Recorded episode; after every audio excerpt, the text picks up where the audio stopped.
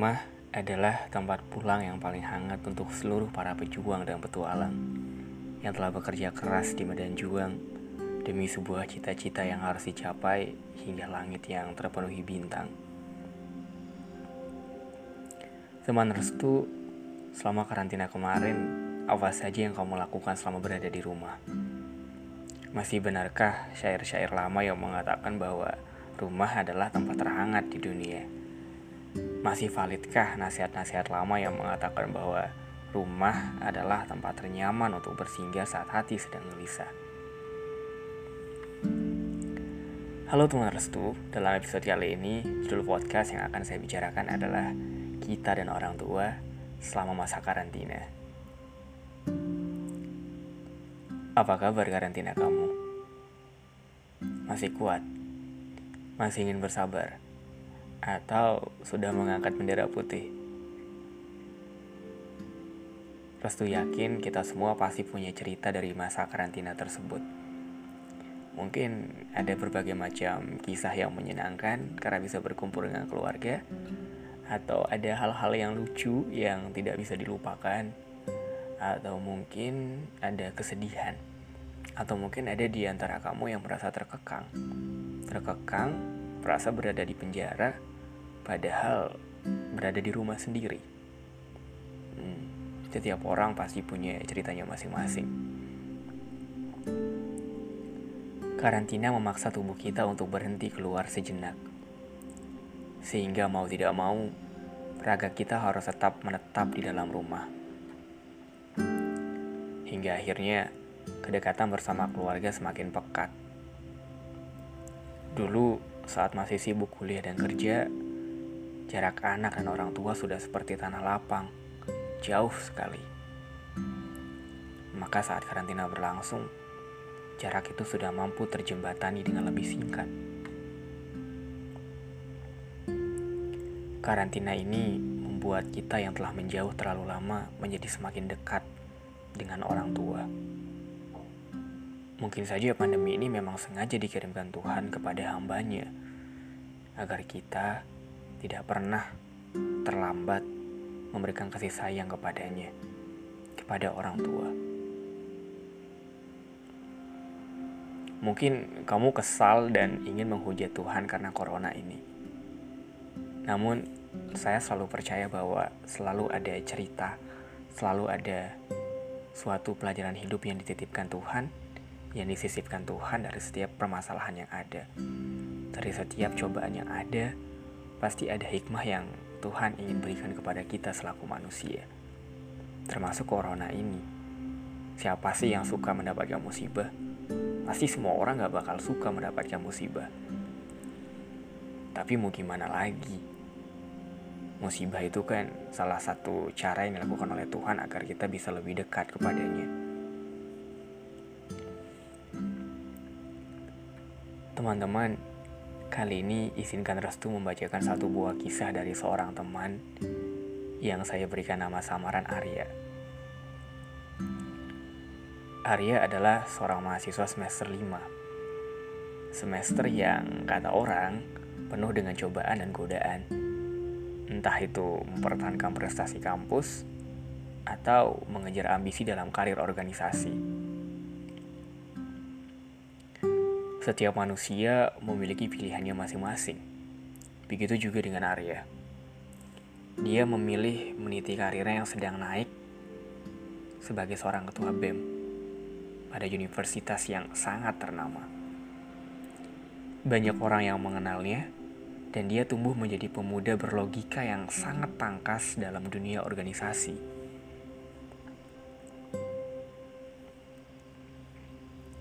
Dalam kehidupan sehari-hari di kampus, Arya sibuk mengisi berbagai macam seminar motivasi. Suksesan muda yang telah dicapainya pada usia muda membuatnya menjadi seorang figur muda yang dapat diteladani. Kata-kata bijak selalu terlontar dalam bangunan-bangunan besar yang terisi oleh seminar motivasi miliknya. Arya adalah orang yang hebat. Arya adalah orang yang sangat luar biasa.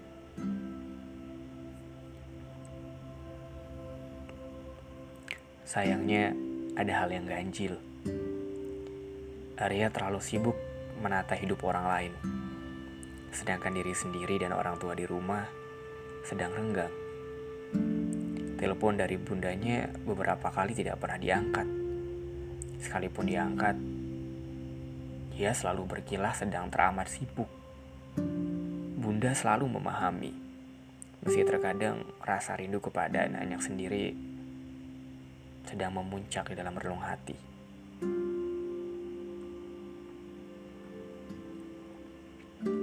Hal ini terus-menerus terjadi, bahkan berulang kali hingga menjadi siklus. Bunda Arya setiap hari mendengar kata-kata pujian dari anak-anak tetangga yang pulang kampung. Bunda Arya bahagia. Namun, seperti ada rasa pahit dari manisnya sebuah mangga yang sedang dicicipinya. Anak yang selama ini dibanggakan oleh orang lain tak pernah mampu dipeluk oleh bundanya sendiri. Ayahnya yang cuek, yang bertingkah seperti tak pernah peduli, akhirnya mulai goyah. Ayah juga rindu dengan anaknya yang juga belum belum juga pulang.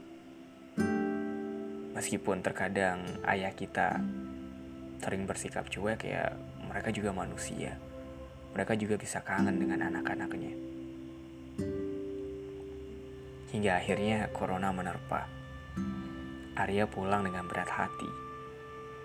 Dia merasa bahwa kampung bukanlah tempat hidupnya. Tanah kampung adalah pembunuh bagi karirnya yang sedang meninggi. Padahal dia telah lupa diri. Saat badan telah mati, tanah kampunglah tempat istirahat paling abadi untuk diri sendiri. Namun takdir memiliki cara berbeda dalam menampar manusia. Arya yang awalnya merasa jengkel dengan kehidupan rumah, ternyata mulai sadar bahwa selama ini ada yang tidak beres dengan dirinya sendiri. Selama berada di rumah, ada banyak pelajaran kehidupan yang didapatkannya, yang tidak sama sekali didapatkannya pada bangku kuliah, ataupun pada forum organisasi besar yang sedang dipimpinnya. Teman-teman, restu yakin Mungkin bukan hanya Arya saja yang mengalami hal ini. Mungkin kamu atau saya pernah melakukan hal yang sama terhadap orang tua. Ya, mungkin kita terlalu sibuk di luar sana. Kita terlalu sibuk dengan organisasi di kampus, terlalu sibuk kuliah. Ya, sibuknya boleh. Tapi kadang-kadang kita kebablasan melewati garis hingga akhirnya melupakan orang tua yang ada di rumah. Padahal kita lupa apa yang kita lakukan di kampus, apa yang kita lakukan di luar sana itu tidak akan pernah berhasil tanpa bantuan orang tua kita melalui doa di rumah. Ya, begitulah kita. Jadi manusia kadang-kadang lupa diri.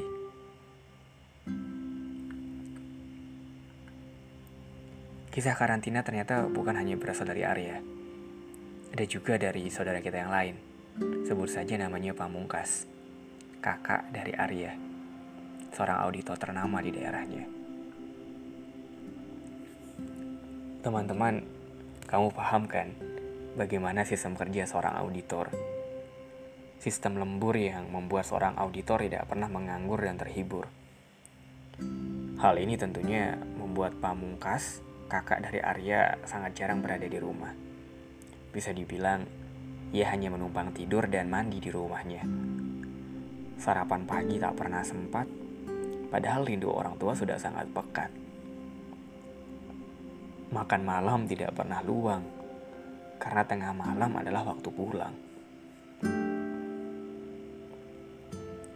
Orang tuanya ingin sekali berkumpul bersama, berbicara tentang hal-hal kecil yang membangkitkan suasana. Namun itu semua terasa sangat langka. Kalau bukan karena hari Natal, mereka tidak akan pernah kumpul bersama lagi. Hingga akhirnya orang tuanya pun berdoa kepada Tuhan agar Natal segera datang. Atau kalau bisa, setiap hari itu adalah hari Natal. Agar satu keluarga itu bisa berkumpul terus-menerus secara bersama.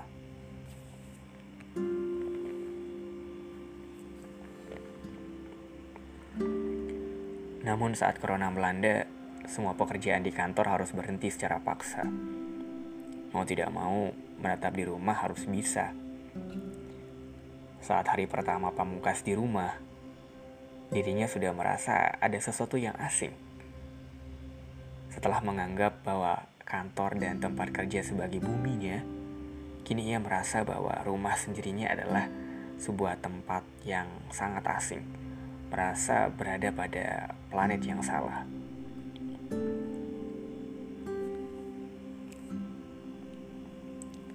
Teman-teman, waktu ternyata berbaik hati. Menetap di rumah membuat keluarga itu menjadi semakin hangat. Temu dan sapa semakin akrab. Keluarga yang awalnya sangat jarang tersentuh tawa, kini bahkan hampir setiap hari dihiasi canda. Main Uno, catur, atau hal-hal kocak lainnya yang telah membuat mereka menyatu bersama.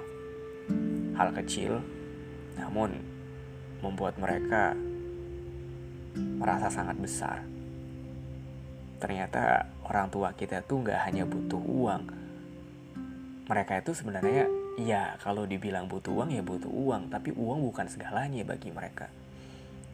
Karena harta tertinggi bagi orang tua kita itu adalah anak-anaknya membuat kita bahagia berkumpul bersama dengan keluarga tercintanya. Singkat cerita, takdir berjalan dengan sangat berbeda. Kebahagiaan itu hanya berlangsung lima hari, hingga akhirnya malaikat maut menjemput sang ayah, meninggal karena serangan jantung. Arya dan Pamungkas yang terlalu sibuk di luar sehingga tidak pernah mengetahui hal tersebut. Bukan karena ayah tidak mau cerita, namun ayah tidak pernah diberikan waktu untuk bercerita. Hidup ini seperti novel. Ada bab pertama dan ada pula bab terakhir. Begitu juga dengan ajal ayah. Mereka tidak pernah bisa menebak sampai kapan ajal ayah mereka. Pada akhirnya, semua orang bernyawa akan kembali ke alam kuburnya masing-masing, termasuk saya dan kamu yang saat ini sedang mendengarkan podcast ini. Arya dan Pamungkas menangis terseduh-seduh karena kesal dan juga sesal kesal terhadap takdir yang tidak memihak kepada mereka, sesal karena mereka merasa terlambat untuk memberikan perhatian kepada orang tua mereka. Namun, akan semakin menyesal jika mereka tak pernah pulang ke rumah.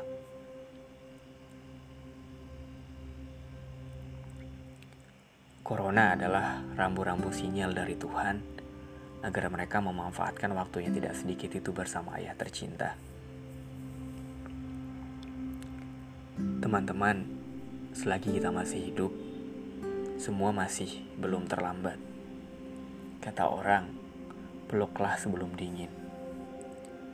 Lebih baik diam di rumah walau kesal daripada nantinya terselimuti sesal.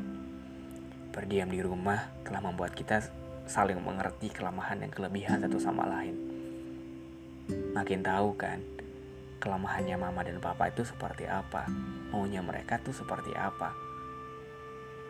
Saya paham, emosi orang tua di rumah terkadang tidak stabil. Marah dan menjadi pelampiasan amarah mungkin sudah menjadi hal yang biasa. Namun hal terbaik yang perlu dilakukan sebagai seorang anak adalah dengan tetap ikhlas dan berlapang dada. Harusnya kita tetap bersyukur karena masih ada orang tua yang masih bisa marah untuk menegur.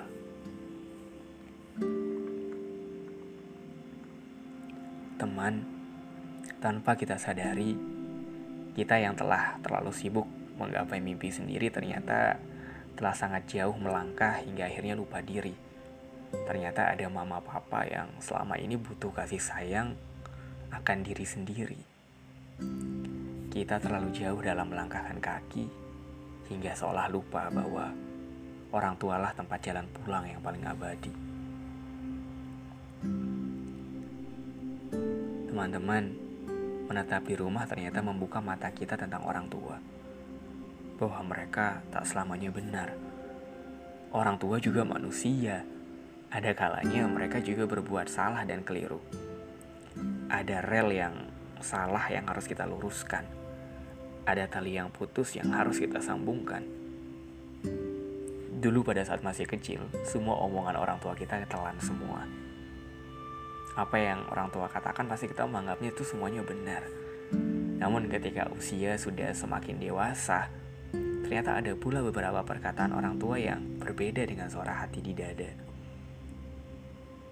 Itu gunanya keluarga saling mengingatkan satu sama lain agar tetap bisa bersama.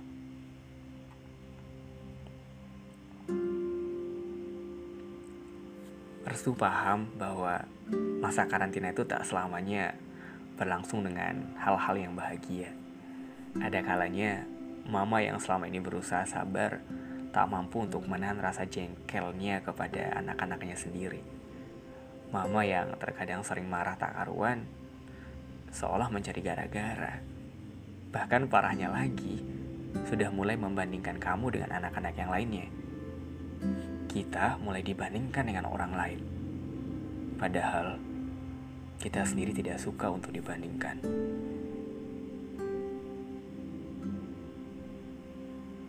Tak jauh dari mama, papa pun juga terkadang membuat jengkel.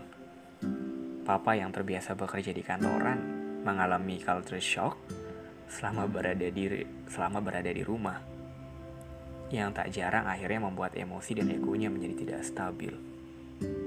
Dan pihak yang selalu menjadi kambing hitam adalah diri kita sendiri.